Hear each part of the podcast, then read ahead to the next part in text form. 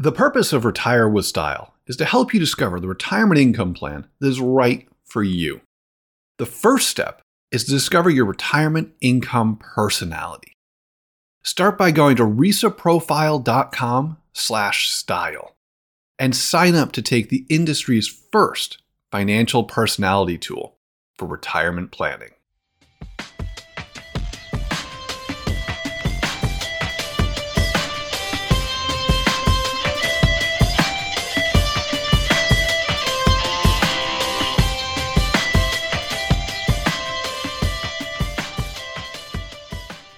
Looking for insightful policy analysis? Um, can we offer historical stock market data instead? Or a nice discussion on how to use statistics in your portfolio? Hey everybody, we're back on Retire With Style.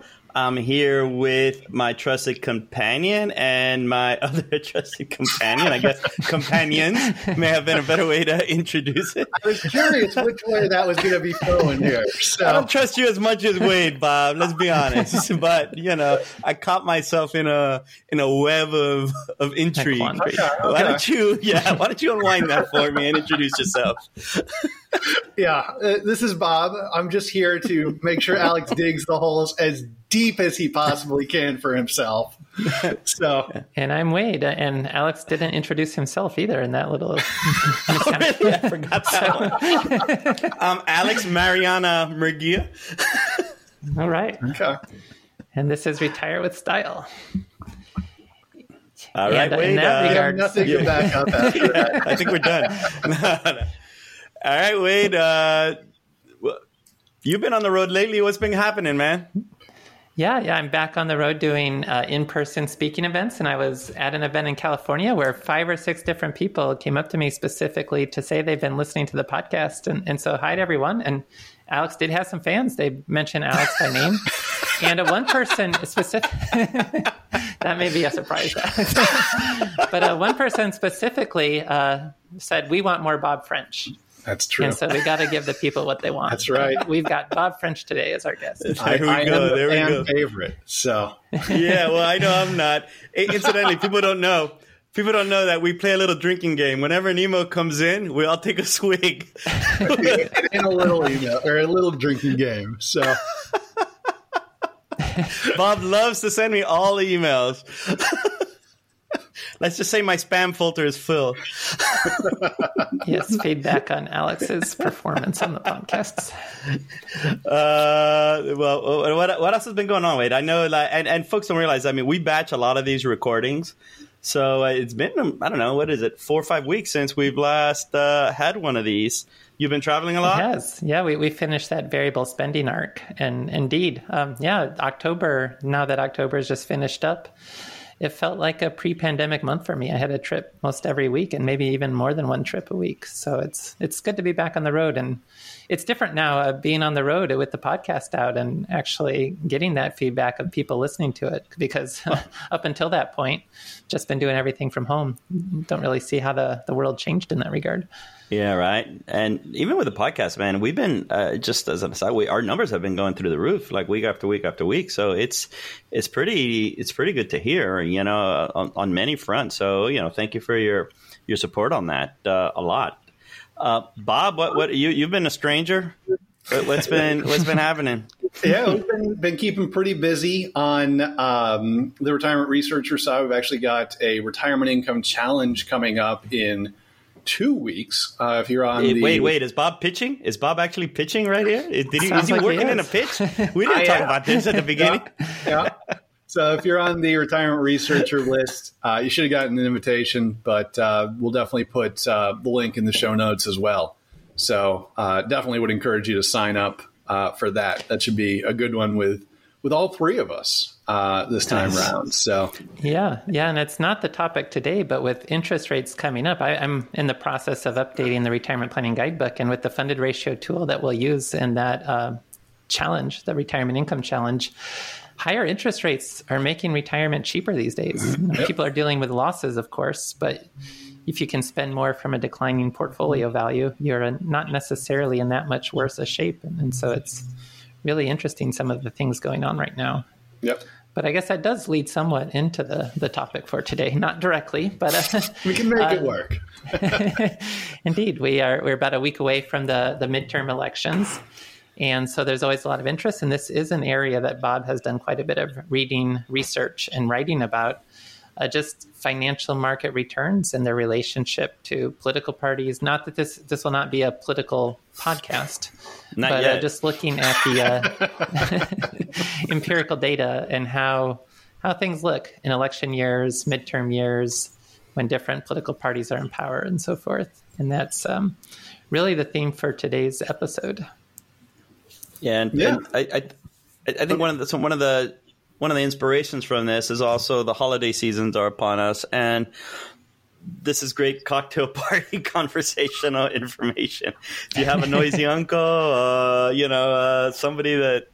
that just, you know, loves to spout, you know, politics with regards to the markets. Well, Bob's got chock full of information. Yeah, I got, Bob's got, I got nuggets for you. Both sides, depending on which side is being annoying. We got we got stuff to, to get them to quiet down. Um, but, you know, that's actually a, a pretty important point before we start in on this conversation. You know, this is not, I want to be very emphatic, this is not about which party is better, which party is even better for the markets or not. Um, you know, the election goes far, far beyond the, the markets, um, you know, far beyond the economy. And, you know, just again, as we've always been saying, the markets are not the economy. You know, they rhyme in the long term. They, they match up reasonably well in the long term, but it ain't the same thing. But, you know, that being said, you know, with I think we put enough provisos on there on the front end. Um, you know, we can kind of take a look at, you know, some of the, the big picture stuff that we have seen historically. Um, and, and towards the end, get to some really actually, I think, interesting things that, you know, pop out of some of these numbers that can help us think through kind of the bigger picture things about, you know, just how we put our portfolios together, how we think about what's going on within the context of our plan. So again, you know, the financial markets, they are just different from the economy as a whole. They are a subset of the economy as a whole, and they're the forward-looking subset. So that's going to have a really big impact. But just kind of starting at, like I said, kind of the high level, you know, one of the big questions always is, you know, who's better for the, the markets? You know, who go, which party in power, you know, leads to better market returns? Um, and we can kind of, we can obviously cut and slice and dice this numbers any which way we want, you know, starting at the, the big picture. Um, Democratic presidents have had better market returns than Republican pe- presidents historically, at least judging by the S and P five hundred. Um, you know, just put some numbers around it. It is a pretty big Bob, premium. Wade just walked out of the podcast. Yeah. He just literally left. I, I got to go get him. Yeah. he yeah. stormed off. So, he stormed we'll, off. We'll, we'll try and keep the numbers brief because I really do want to get into that bigger discussion, um, you know, towards the end. But I, I want to kind of lay the groundwork here. Uh, you know, so there is a big premium for Democratic presidents. The premium's just shy of six percent per well, year. When you say premium, what does that mean? Just yeah. To... So what that means is the difference between the average return of a Democrat or of the market during periods where Democrats have been in the White House versus the average return of the market when Republicans have been in the White House. So when Democrats have been in the White House, um, you know, it's been an average return of the S and P, you know, from nineteen twenty-six through twenty twenty-one of, you know, fifteen and a quarter, fifteen point two two percent. Uh, versus nine and a third for Republicans, so nine point three two percent. And this is. And it just. Please go ahead, Wade. I'm, I'm sorry. sorry. Well, I mean to be clear on the methodology, and just to look at recent history. So, like you'd say, nineteen ninety-three through two thousand, those would be Democrat years. Yep. two thousand one through two thousand eight, Republican years. two thousand nine yep. through two thousand sixteen, Democrat years. That that's kind of the idea, and then you're taking okay, let's. Put all the Democratic years over here, all the Republican years over here, and look at the average return exactly. for each of those categories. Yeah. If we okay. were to select a random year when a Democrat was the president and a random year when the Republican was the president, you know, this is what we would expect to get. We're okay. probably not going to, but. So, so Bob, I'm in Thanksgiving, I'm in whatever let's say Thanksgiving, right? And I'm having my pumpkin pie and someone throws this stat at me and says, you know, it's it's fifteen percent versus nine percent, you know, something like that. Yeah. Uh, Democrats versus Republicans. So there, uh, you, you should have voted for a Democrat. And then, uh, you know, somebody says, listens to that and says, well, not so fast. That's really uh, the Republicans are paying for the sins of the Democratic Party, you know, when they yep. were in power. And then when the Republicans have it turned around, then the Democrats, uh, you know, ride that tailwind or vice versa. I, I could have yep, used the correct. different parties. Uh, how would you answer that? Because that's so, that, you know, you, you when you say that, a, then you can't yeah. win an argument, right? No, that's a that's a big one. Um, you know, a few years back, I actually ran that those numbers looking at, you know, with a one year lag. Um, you know, what were the what were what the does returns? That mean? Just, just that, to make yeah. sure. So basically, it's we shift it one year. So, you know, the Democrats start getting credit one year after they take office, when they take office, and they get credit for the first year of the Republicans in office. So, you know, in uh, trying to think through when, when people took office. So Obama took office in, what was it, two thousand eight. So well, you won the election in two thousand eight. Won the election. So exactly. Don't mess with so Wade, Bob. Don't mess with Wade, Bob. yeah. Well, that's Wade's yeah, here we, to keep we, us we have all honest. uh, so in that case, so Obama took office in two thousand nine. So the Democrats wouldn't get credit until twenty ten, uh, whereas the Republicans would get credit for two thousand nine. And what we saw in that is that the premium does go down a little bit, but it still exists. Even with that lag in the data, um, there still is a statistically significant premium for a Democratic president. But it's important to recognize that you don't want to read necessarily too much into that for a couple reasons. You know, and a good example of this is if just looking at presidential height. That actually, supposedly, according to the numbers, is a better predictor, has a bigger premium uh, than presidential party. So okay, so Bob, so if you and I were president, so I'm clearly you would do the a significantly better job than I would. For those of you who don't okay. know, Alex is is very short. What? Uh, Wade, Wade and I are not. You don't get that. I was in like six five. I'm five five, and Wade is about well, six obviously. Feet. Yeah. But yeah, so presidents who are six feet or over uh, have much better market returns since nineteen twenty-six uh, than presidents who are shorter than six feet. Um, Now, Bob, you know, I am I mean, left-handed. I am left-handed. That is the other one that I put into the notes that uh, that comes in. I am right-handed. I highlighted so, that. I highlighted that. Yeah. So I'm not sure which way that cuts. Uh, but left-handed presidents also, according to the markets, did better than right-handed presidents. Um, you know, so and let's test you on how well you remember your data. Do you recall who the left-handed presidents were? Like, is that more no than one? No clue. That, I that think no. I think there's a bunch. I that completely left my mind immediately. Off, off the top of my head, I'm pretty sure Clinton was left-handed. So was Obama. So was the the Bush, oh, really? the second Bush.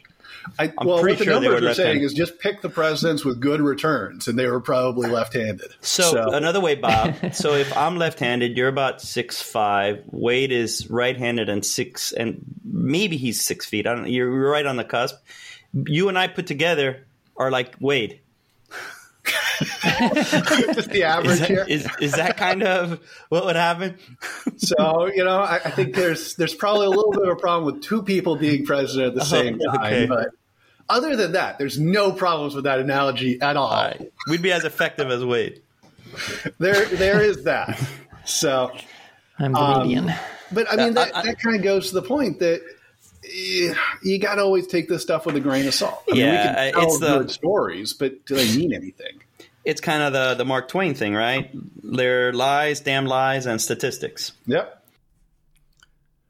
Let's take a moment to let the audience know that this show is sponsored by Retirement Researcher. You can learn more about Retirement Researcher at retirement researcher dot com and subscribe to our newsletter, where you'll receive weekly actionable information for your retirement planning benefit.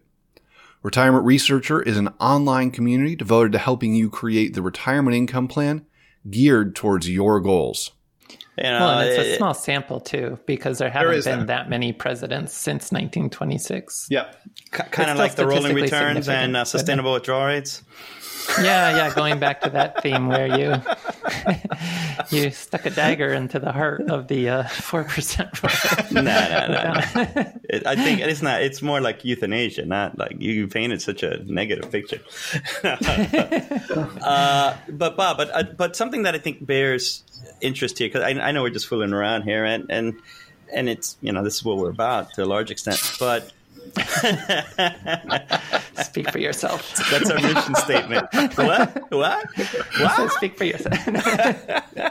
No, but uh, I'm, I'm going back to the point of what, what do you think about voting based on what you think the economy will react to it? I'm going to vote for this person because it's better for the markets. I'm going to vote for that person because it's better for the markets. Yeah, that I'm kind not... of thing. Uh, what, what, what's your comment on that? I would say that if you take it one step back and say it's better for the economy, that's a much more useful statement, um, you know, because there obviously are some pretty significant differences in, you know, how the Democrats and the Republicans want to manage the economy at this point. There's always differences. Um, I would say that in terms of trying to do that at the the financial market level, I don't think that has much value. Uh, you know, for a big chunk of that is that all of this information, it's already in prices. You know, the market already knows. You know, Republicans have, you know, been worse on the stock market supposedly, or at least have had lower returns when there has been a Republican president. That's baked into the prices. And remember that prices move based on how that new information, what happens next, squares with what the market expected. The other thing you got to be thinking about is, are, are these numbers meaningful going forward? You know, is, you know, how a Republican president in nineteen twenty or nineteen thirty, does that tell you anything about what a Republican or a Democratic president will look like now? I don't, I don't think so. I think it's kind of some interesting numbers to play with, um, you know, but I, I don't think trying to vote based on this information uh, is, is all that particularly useful. That sounded like a diss on Iowa's native son, Herbert Hoover. Iowa's native son. Wait, well, have wait, you seen I, the library I yet? Think, I, I don't think uh, I need to be doing that much on that. I think that, that one speaks for itself. So. And yeah, for those of you, uh, Wade hails from Iowa, and he's a big fan of visiting every presidential library before his last breath on this earth. How, how far right. are you into that, Wade? Well, I haven't been making much progress in recent years, but so I'm I'm well over halfway. But uh, I don't know exactly. I've still got some places to visit. You see, Wade, you don't know it, but your unintentionally mission statement is levity.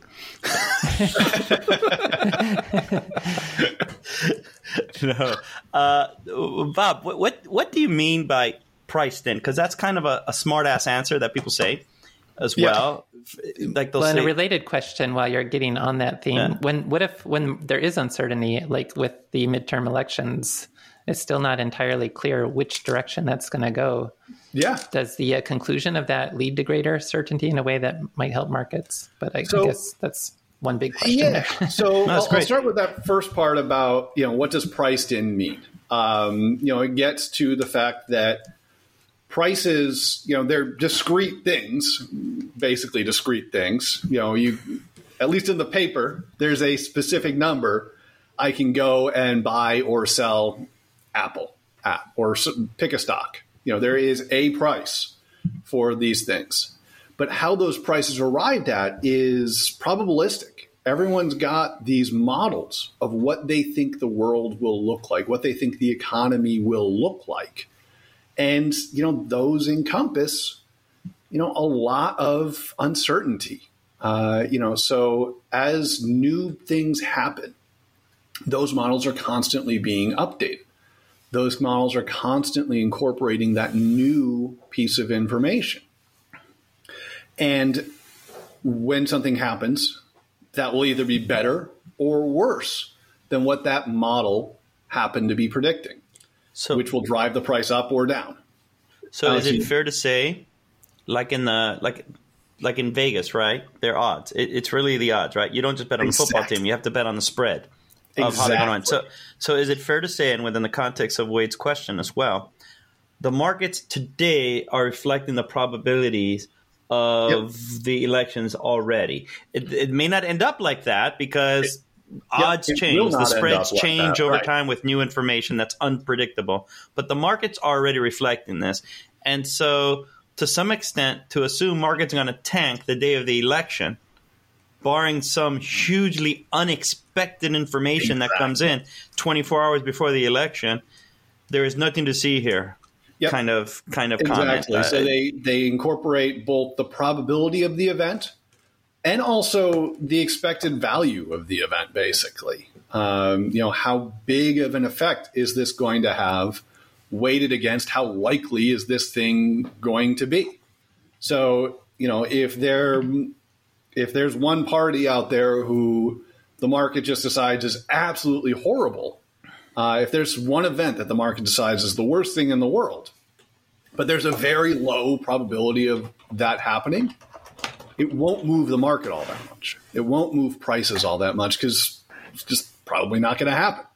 Um, whereas if there's a higher probability of an event that, you know, isn't so bad, but that's going to ha- probably, obviously depending on how the numbers fall out, but that would probably move the market more. Um, now, and also these things are already happening. These things are already impacting the future prices. Now, Bob, in addition to uh, Iowa's favorite son, Herbert Hoover, uh, there is another uh, cult of fame that Iowa has, Wade. It's the, the electronic markets where they actually do bet on yep. on elections. You know, that, oh, my alma mater. Yeah, oh, really? University of Iowa. There you yeah, go. University of Iowa. Yeah. Did you have you ever bet on it, by the way? No, no, I haven't actually. Bob, that's a, that was a firm no, Bob, wasn't it? Like, no, no, I, I don't nice do those yes, things. Remind me to follow up on his browsing. Uh, uh, Bob, do you want to? You're I, and a lot of folks don't know. Bob is actually he was. You're very much into politics. At least you were. You know, I don't know if that's sort of swiveled off, but uh, how accurate are these Iowa markets? Because this is, we're telling you these things are priced in, but there are live markets that you can actually yeah. see that will effectively show you the probabilities. Yeah, I don't know. I don't have any numbers off the top of my head. Um, you know, it's one of those things where, you know, I, I always like seeing markets, um, you know, but there's some pretty significant limitations on those Iowa markets in terms of the amount of money that you can basically put up there. It's not um, like five to five hundred, something like that. Yeah, it's something something relatively small, and crucially small enough that someone who, well, two things. One, you know, a lot of people are perfectly happy to throw away five hundred or whatever the top number is. I can't remember what it is off the top of my head. Perfectly happy to throw that money away to try and move those types of numbers, move the market. Um, you know, because oh. that could potentially have an impact on the actual events, uh, which crucially, one of the important parts of the actual financial markets is, uh, you know, no one's big enough to actually move the markets in any meaningful way across a broad swath of stuff. Um, so could you imagine you know, you're, you're contributing to a political campaign? And they're turning around and taking those contributions and betting on themselves in the market to move the market. I wonder. I, I wonder if they have any rules around, you know, for like the, the smaller end of those races. They, These guys aren't trying hard enough, it seems. I've never looked into that. Now I'm kind of curious. Right? Talk so, about it. Um, but, yeah. So we have a, a two-page so outline for you. Bob. Yeah, we're, we're about a third of the way through the first page here. That's the danger of putting, well, I, I guess I naturally do that, but if you put three of us together. Well, I guess to get us back on track here, you look at more than just like the president in power. And I, it's yeah. been a while since we were following the outline here. I think we did also talk about, no, we didn't yet. The, we have um, not touched on it. Yeah. The House of Congress. That's so, uh, yeah, get, kind of getting back since, you know, we're talking about a midterm rather than a presidential. Um, it's one of the key, key things here is that if looking at them in isolation, looking at, you know, the Senate or the House in isolation, you know, there's no substantive difference between the returns when one party controls one or the other party controls it. Um, you know, it's about the same. Um, and, you know, that's partially because, you know, it's one how or it's one half of one branch of office um, or one branch of the government, excuse me.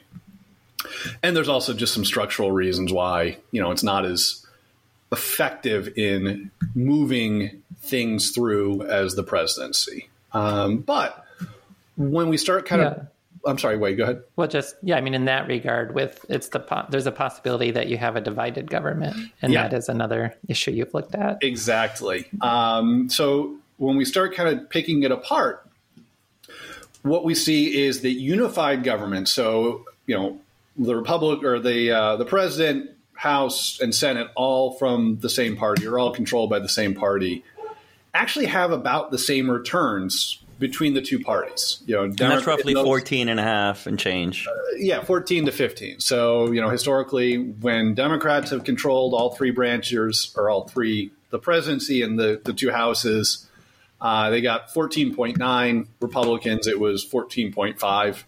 So that's the same number in these types of things. But when we start looking at divided government, we start seeing some really interesting stuff, or we start seeing some differences. So first off, the average is a lot lower. Um, the average annual return, again, for the S and P five hundred, uh, when we have divided government, so when at least one is different from the other two, uh, was only nine point eight percent per year, um, so significantly lower. And, you know, there's a big, big difference, um, you know, in terms of, you know, how that's arrived at, because in terms of, you know, if the Democrats controlled two of the three sections of government, if you will, they were up at like fifteen point nine percent per year. Uh, re- that was a much smaller number of years than when Republicans were in control of a divided government. But that was down, again, at nine point eight, right around nine point eight percent per year. But when we start getting into this, it really starts being important to look at the time periods we're talking about. We're looking at fourteen years where Democrats were in control of, or at least had two of the three sections of government that we're looking at. Um, you know, to kind of break that down, six of those years were the late nineties when Clinton was president, uh, which means they got the good part of the tech boom. Um, you know, the next six years or another six years was kind of the heart of the post oh eight bull market from two thousand eleven to two thousand sixteen.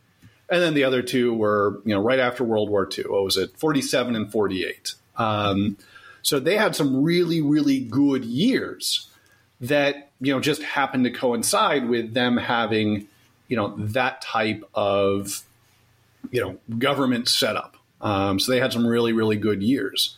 You know, I don't think anyone's going to be arguing that, you know, the late nineties tech boom was because Clinton was the president. Um, well, Al Gore did invent the internet. That is true. That is true. So, so uh, come on now. He put it in that lockbox. So, um, but yeah, I mean, so we got to think about that. Um, on the other hand, you know, Republicans did have thirty-four years of that divided government.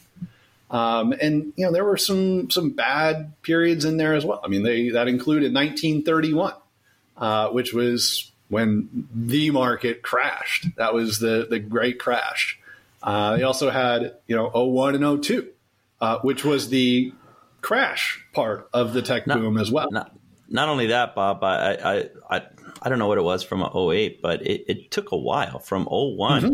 After the, because it wasn't just the tech crash. Remember, there was nine eleven, which then caught, which brought to light that that bounced back. But there was a, remember the Enron, the there was a whole bunch yep. of corporate malfeasance that yep, for a good year. I'm, it, I'm double checking this this statement as I'm making it. I'm pulling up my spreadsheet, but uh, yeah, from oh three through oh six, uh, that was unified Republican government. Yeah, and that's just bad luck. I mean, they, yeah, they, yeah, exactly. you, you yeah, had yeah. no one trusted point. corporate balance sheets for, for a good year. It was one of these where people didn't know how to price assets. Yep. And that, that, you know, it just so happened, you know, good news, Republicans are in power. Bad yeah. news, Republicans if, if are. If that happened, you know, a year or two earlier, we could be telling a at least a slightly different story. Um, you know, yeah, it's, yeah, yeah. it's just how all of this stuff falls out. And, and, you know, the underlying point is that the president and Congress, uh, you know, don't necessarily have control of the markets. But Bob, what about, you know, these general policies where, I, and I'm, I'm broad brushing here, and, you know, mm-hmm. a personal political affiliation, I, I, I really am straight down the middle, frankly. I, I, I'm kind of apolitical to a large extent. But what happens if someone says, how could this be, Bob? It's clear that the Republicans are so pro-business and, uh, you know, low tax, you know, that, that that kind of stuff, like the general high level things. Yeah, how, how could that be? You know, how how could you have such a disparity between a Republican president and a Democratic president? I get the whole lag, I get the whole this or that, but it should be a blowout. Why isn't it? It's expectations. It's, you know, everyone, well, at least the market knows, you know, Republicans are supposed to be better for the economy than Democrats. Um, you know, they know that Democrats are supposed to raise taxes or, you know, whatever it might be, you know, whether those are actually true statements or not. You know, that's kind of what the election yeah, yeah, is about. Caveat. We're, um, sowing the, the, but, we're talking like this to make the examples. Exactly. Um, but, you know, it's that's already priced in. That's already in everyone's models of what's going to happen if, you know, the Republicans win the election or if the Democrats win the election. That's kind of already baked into what everyone thinks the world will look like in these two different scenarios. But, Bob, you already did a lag. Shouldn't that then change the lag score?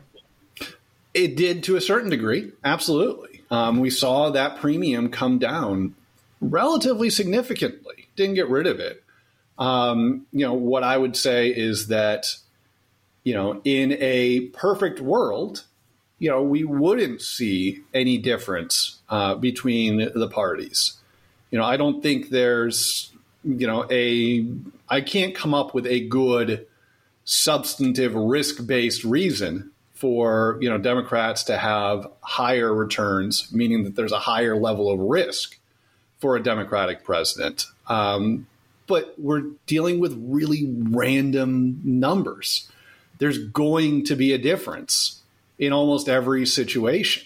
Um, you know, I think that's to a large degree what's happening here. Same reason we're seeing for tall presidents or left-handed presidents. Do you remember offhand what how much the premium shrinks to? It went from five to three to two? Uh, let me pull that up also real quick. Um, Where I'm going with this is, okay, that that reduces it. That con- that to, not controls is too strong a word, but it somewhat controls for the lag, the sort of uh, expectation piece that you're talking about. And then the other the other whatever whatever's left over is just pure noise because of the economic cycle that they happen to be elected in. Yep, absolutely. I, I don't remember what the what the lag dropped to or what the premium dropped to with the lag. Um, but it, it was definitely reduced, but it was still statistically significant. Um, you know, so like, purely by chance, it's unlikely we would have gotten those numbers. But that's not necessarily, it's impossible that it was by chance. But, you know, your point there is, is very well taken, that there's a lot happening here.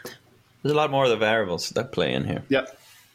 And actually, that kind of gets to something I was talking about in the article I just wrote, um, you know, on the midterm elections. One of the, the things that popped out was that, um, you know, in years, excuse me, um, trying to think where we are in our notes here. Um, but, you know, one yeah, of the moving things, away from the political parties. It's yeah. just if you divide all the historical years, years with a midterm election, years with a presidential election, and then the, uh, the all the rest, the non-election years. Yeah. You saw um, another set of interesting results come out of that. Yeah. But no, where I was going with that was when the party in power switches, um, you know, when an election year where the party in power switches, the market had a much, much lower return than during an election year where it didn't switch. And, you know, then that obviously brings up the question of, of causation. You know, did the fact that, you know, the presidency went from Republican to a Democrat, does that mean the market went down? Um, or, you know, is it really kind of this, this third thing? The economy wasn't great, which meant that the stock market had a bad year. Uh, but it also meant that, you know, the person running or the, who was the president lost the election. You know, there's there's a lot of stuff that just happens uh, and, you know, isn't necessarily what's causing the outcome. Well, for Got that, you. There could be some effective throw the rascals out type of a yeah, situation. But I would where... argue that that's, you know, kind of the, the third effect, that the market is reacting to the economy and the election is also acting to the economy in that situation. It's right. not the election uh-huh. reacting to the market necessarily, though that will obviously get dragged in. That's... Okay, so the, the, the takeaway from in terms of Republican, Democrat, House divided, House not divided, uh, you know, any iteration you can think of, it, it, I'm going to try to sum it up, correct me here, is Democrats seem to have the lead, but there's too much noise to really identify why that is the case. I mean, that, that's kind of the sense, because it, yeah. if you make this, because you can make the same statement with presidents over six feet or left-handed presidents. And so there's there's yep. too many potential artifacts that, that can play into it, especially since the market is pricing things in the future. And so it, it, it kind of is what it is. And they're variables that have an extraordinary amount of sway beyond just political affiliation with regards to stock market success. Is it, yeah. that kind of the vibe? Yeah, I think that's a pretty good way of, of summing it up. There's a lot of stuff going into this. Um, and okay. what we're looking at, at least in terms of the market, are kind of pretty gross levers. Okay. So then I think Wade was getting to this next point, which is, okay, forget Democrats, Republicans, or anything like that. Election years versus non-election years, midterms, or, you know, whatever, all that kind of stuff. What, what, what, what do you find? Because you do so say this. Actually, you see this on C N B C all the time now. Oh, it's an election year. And in an election year, X Y Z happens. Yep. And, and uh, you know, I find that just idiotic, frankly, uh, uh, as a reason. But I don't know. Maybe I'm the one that's an idiot. What What do you find? Well, they're right. Every for those, please don't just email by, me.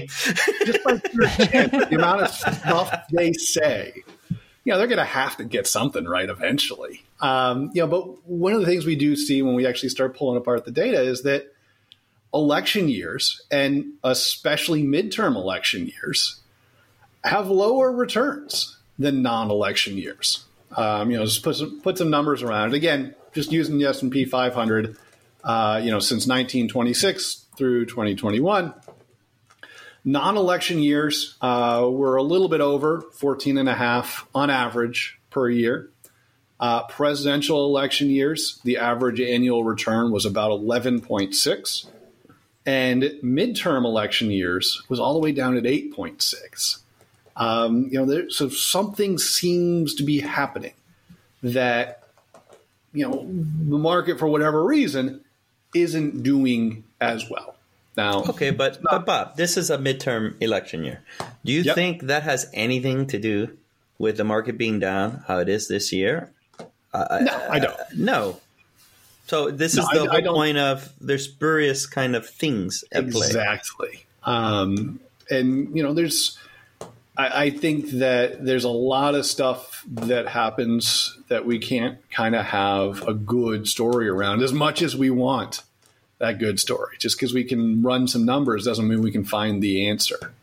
Um, in, in fact, I would say if you look at – this is me anecdotally, so please correct me. But if someone were to ask me, based on what I hear on the news, do the stock markets perform well during an election year for the president or not, I would have said yes. Because you always hear this sort of, oh, uh, it's it's an election year, so the president's going to make sure that X Y Z doesn't happen, you know, or the he's going to somehow have a secret meeting with the Fed, and they're going to make sure that they don't get, you know, bamboozled in this election cycle, you know, things like that.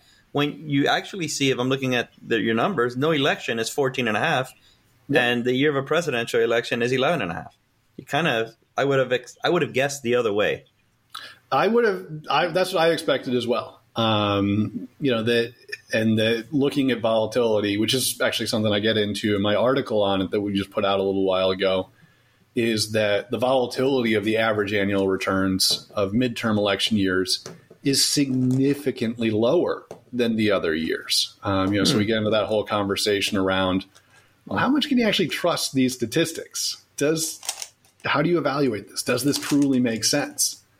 Um, you know, but what, what's really interesting to me is, you know, when we start looking at these numbers, you know, what do they tell you about how you should be investing? What do they tell you about how you should be managing your portfolio? Do they tell you anything? You know, should you be sitting out every other year, you know, to avoid election years? Should you be sitting out every fourth year to avoid the midterms, or, or whatever the case might be? Um, well, I mean, it, to do that, we kind of have to look at the alternatives, um, you know, kind of in that spirit of the election. You got to figure out what you can actually do with the options available to you. So a quick and dirty way of checking this out is what what did the bond market do? What did, just so we have long-term data here, I used five-year treasuries. You know, how did they perform, you know, during, you know, those three categories, midterm, presidential, and non-election years? Well, uh, actually kind of the reverse. Uh, you know, bond market. And, and just uh, real quick. What's the size discrepancy between the bond market and the stock market? Because I, I think oh, that's I important. I don't know all the way well, through more or less, time, you know what I mean? Right, no, right now, now. Uh, it's about the bond market is about twice as big as the stock market in terms of market capitalization. And if I had to guess, that just got or the stock market has gotten bigger relative to the bond market through time. So I'd imagine the multiple back in nineteen twenty-six was even bigger than it is right now. But, um, you know, the bond market, again, five-year treasuries just as a quick and dirty proxy with really good data history during midterms uh, was almost six and a half per year uh, or averaged almost six and a half per year, six point four six. The presidential election was five and a half. And the no election years was down at a little bit more than four and a third.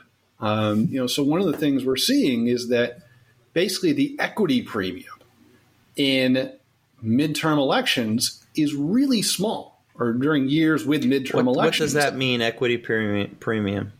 Basically how much the market is paying you to hold stocks over how much it pays you to hold bonds. The so, returns so of stocks. Ex- so as an minus, example, he, in this example, okay. The midterm was eight point six.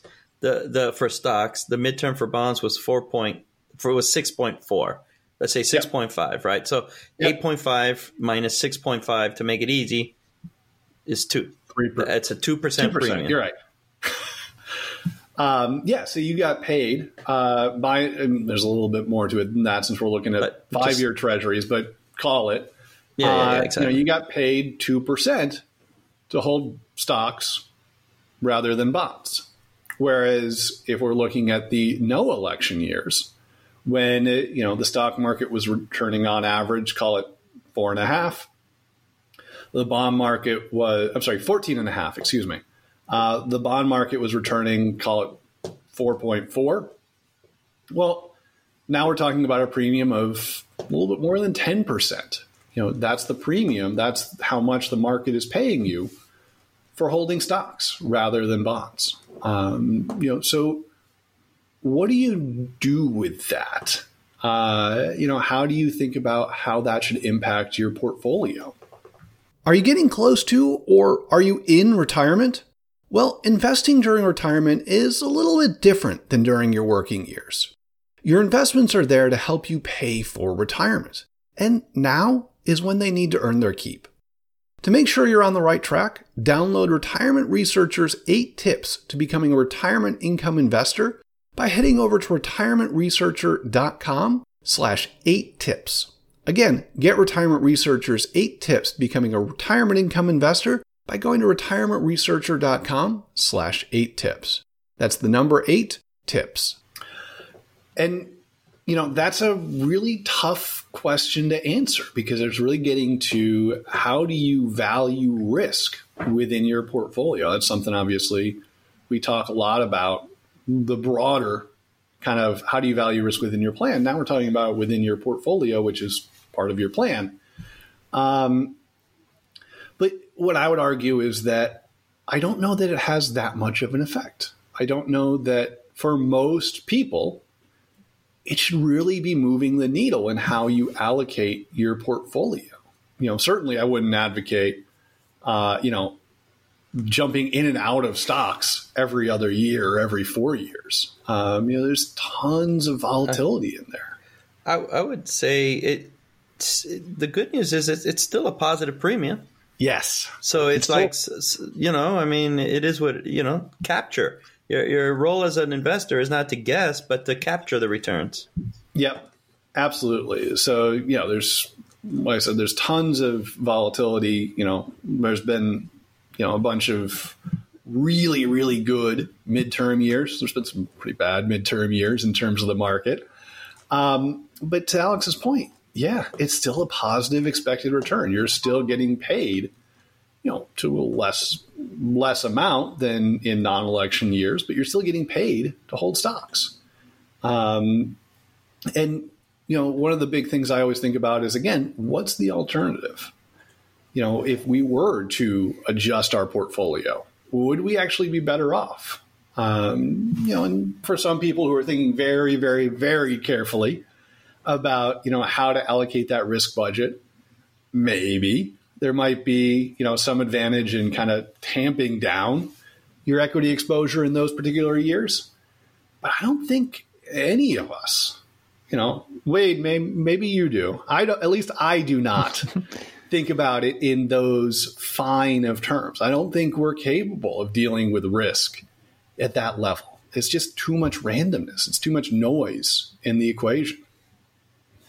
Right. And and looking forward, I wouldn't really ever want to assume a ten percent risk premium on forward-looking expectations. So it's there's not much actionable content there. Uh, the only thing looking at these numbers, too, and Alex had brought up this point, which is just with the uh, lowest returns on bonds in the non-election years, that might imply that it's non-election years where we raise interest rates.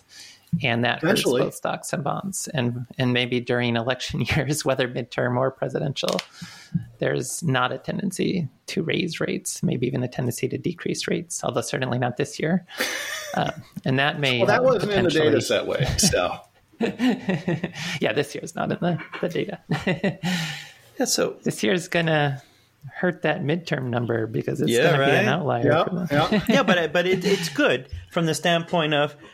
You know, I, I think I can safely say uh, what's happening this year in the markets has it, it doesn't seem to me, you know, anecdote is not evidence, but it doesn't seem to me that it has to do with a midterm cycle as opposed to just, you know, what we've experienced in the last three, four years or so. I, I call me crazy, but uh, that's my hunch. Yeah, that right? thing that everyone I mean, said would increase inflation, you know, increased inflation. So. um, yeah, no, and I think that's probably true if we were to go back and look at, you know, every midterm, every presidential, shoot, any year with a bad return, wh- whatever its election status was, you know, we can point to specific things that, you know, likely influenced what those returns looked like. But a crucial thing is we couldn't have said what those things were likely to be beforehand. We couldn't have predicted what that would have been look what next year will look like at any point in time.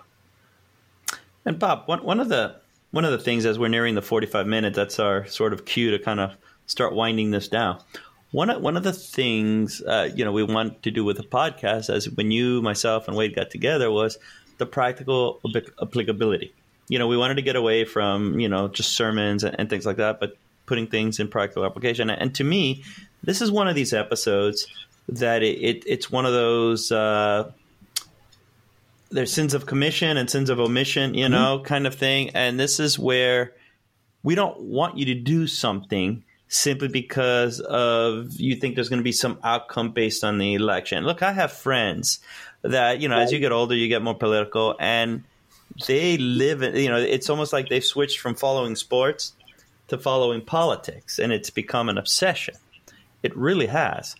And it's like a rite of passage when you get to be a certain age, I guess. And and they're obsessed with this and how it's going to affect the market. And as much as I want to say, don't worry about it. I mean, there's there's it's kind of like there's many things, you know, under the stars that are dreamt up of in your philosophy kind of thing. Uh, it, it, it seems to me that based on this, that it, you can't really get any true signal from an election result, even though you may say to yourself, well, Republicans have this kind of economic proclivity and Democrats have this kind of economic proclivity. It, it, it, the data just doesn't bear it out. No matter how much you want to sort of see the, the conceptual underpinnings, the, the data actually has a lot of noise because the the economic cycle in which you're elected the president to bring president in carries, to me, a lot more weight. I, I I don't know. I'm just so my my kind of end game is, don't worry about it. It, it doesn't kind of matter. And, you know, I, I realize the, the irony of we sat here for forty minutes talking to you about numbers to then say these numbers don't mean a damn thing. But the reality is they don't on, well, on many I, levels. I would actually phrase it the exact opposite way, coming to the same point. But they mean a hell of a lot. They mean a I'm left-handed, lot. Bob. You're right-handed. That's right. But I'm taller. Uh, as long as we get that out there. All right. Um, but you're uglier. I got nothing to respond with on that one. Wade, so. Wade, please. Can you be an arbiter? I'll be the arbiter here. Who's more handsome? Sorry, Bob. No, I, I think these, these numbers mean a lot. It's just what what do they imply for how you move forward? And what they imply is that you need to stick with the plan. You need to kind of keep with that long-term focus. What this is showing us is that there's a lot of stuff happening that we have no way of predicting. There's a lot of stuff happening in the market that, you know, is to a certain extent random. Um, you know, but even with all of that randomness, we still can understand the fundamental risk and return characteristics. We can still profit off of those relationships that we can build our portfolios around. Um, so even with all of this stuff happening, you know, the, the song remains the same. You know, there's still oh. the same. That's right. You can pull your references too here, Alex. um, you know, it's, it's, it gets us to the same sort of place, but in a, I think, philosophically different manner. Wade? Are we just leaving? Are you building a stairway to heaven? I was thinking of in through the outdoor. Oh. I was trying to work in when the levee breaks, but I, I couldn't. I had nothing. I had nothing. yeah, yeah, we've got to wrap this up and get in through the outdoor to not go over fifty minutes, which is too late. But no, I think, yeah, it's this is more than just a conversation at a cocktail party. But at the end of the day, it's also, it is. There's not a lot of actionable content here. Just stay the course. And yeah, there's some interesting statistics you can glean from looking at the data. And it, it's statistically significant. Mm-hmm. But at the same time, uh, it's not necessarily something that would persist or is actionable or Uh, there's a, not necessarily any theory behind why the results are as they are. It's left-handed presidents and so forth are pretty clear examples of you can find correlations that don't always have, they, they just happen to occur without any underlying causation. Okay. And that's ultimately a lot of where we are here. Well, I think. Wait, you know, it just hit me and Bob, and, and I'll, f- I'll finish it with this, I swear. Uh, We've come full circle as a show. We've we reached Seinfeld status. The podcast about nothing. This was the podcast about nothing. Yeah. No, no. Bob's doing great work. No, no. no. Why, thank you, Way. That was in no way. No, that that's, you know how yeah. Seinfeld was the show about nothing, you know, kind of, yeah, that's yeah. the reference. Okay, all right. Just had to make sure. All right. I, I get your culture. Okay. Not with the movies so much, but with, uh, at least not with your nineteen seventies movies solutions. Okay. But more recent stuff. Well, then, then we can do the long kiss goodbye. All right. All right. All right, everyone. Thank you so much. Uh, Bob, take us away, man. You're the no, guest. Thank you guys for having me on. It's it's always fun to, to talk about this type of stuff. And um, yeah. Okay. Thank you, Bob. And, and we'll have you again uh, very soon to explore some other investment related content. That will be more actionable. We swear. Okay. Wade and Alex are both principals of McLean Asset Management and Retirement Researcher. Both are S E C-registered investment advisors located in Tysons, Virginia. The opinions expressed in this program are for general informational and educational purposes only and are not intended to provide specific advice or recommendations for any individual or on any specific securities. To determine which investments may be appropriate for you, consult your financial advisor. All investing comes with a risk, including risk of loss. Past performance does not guarantee future results.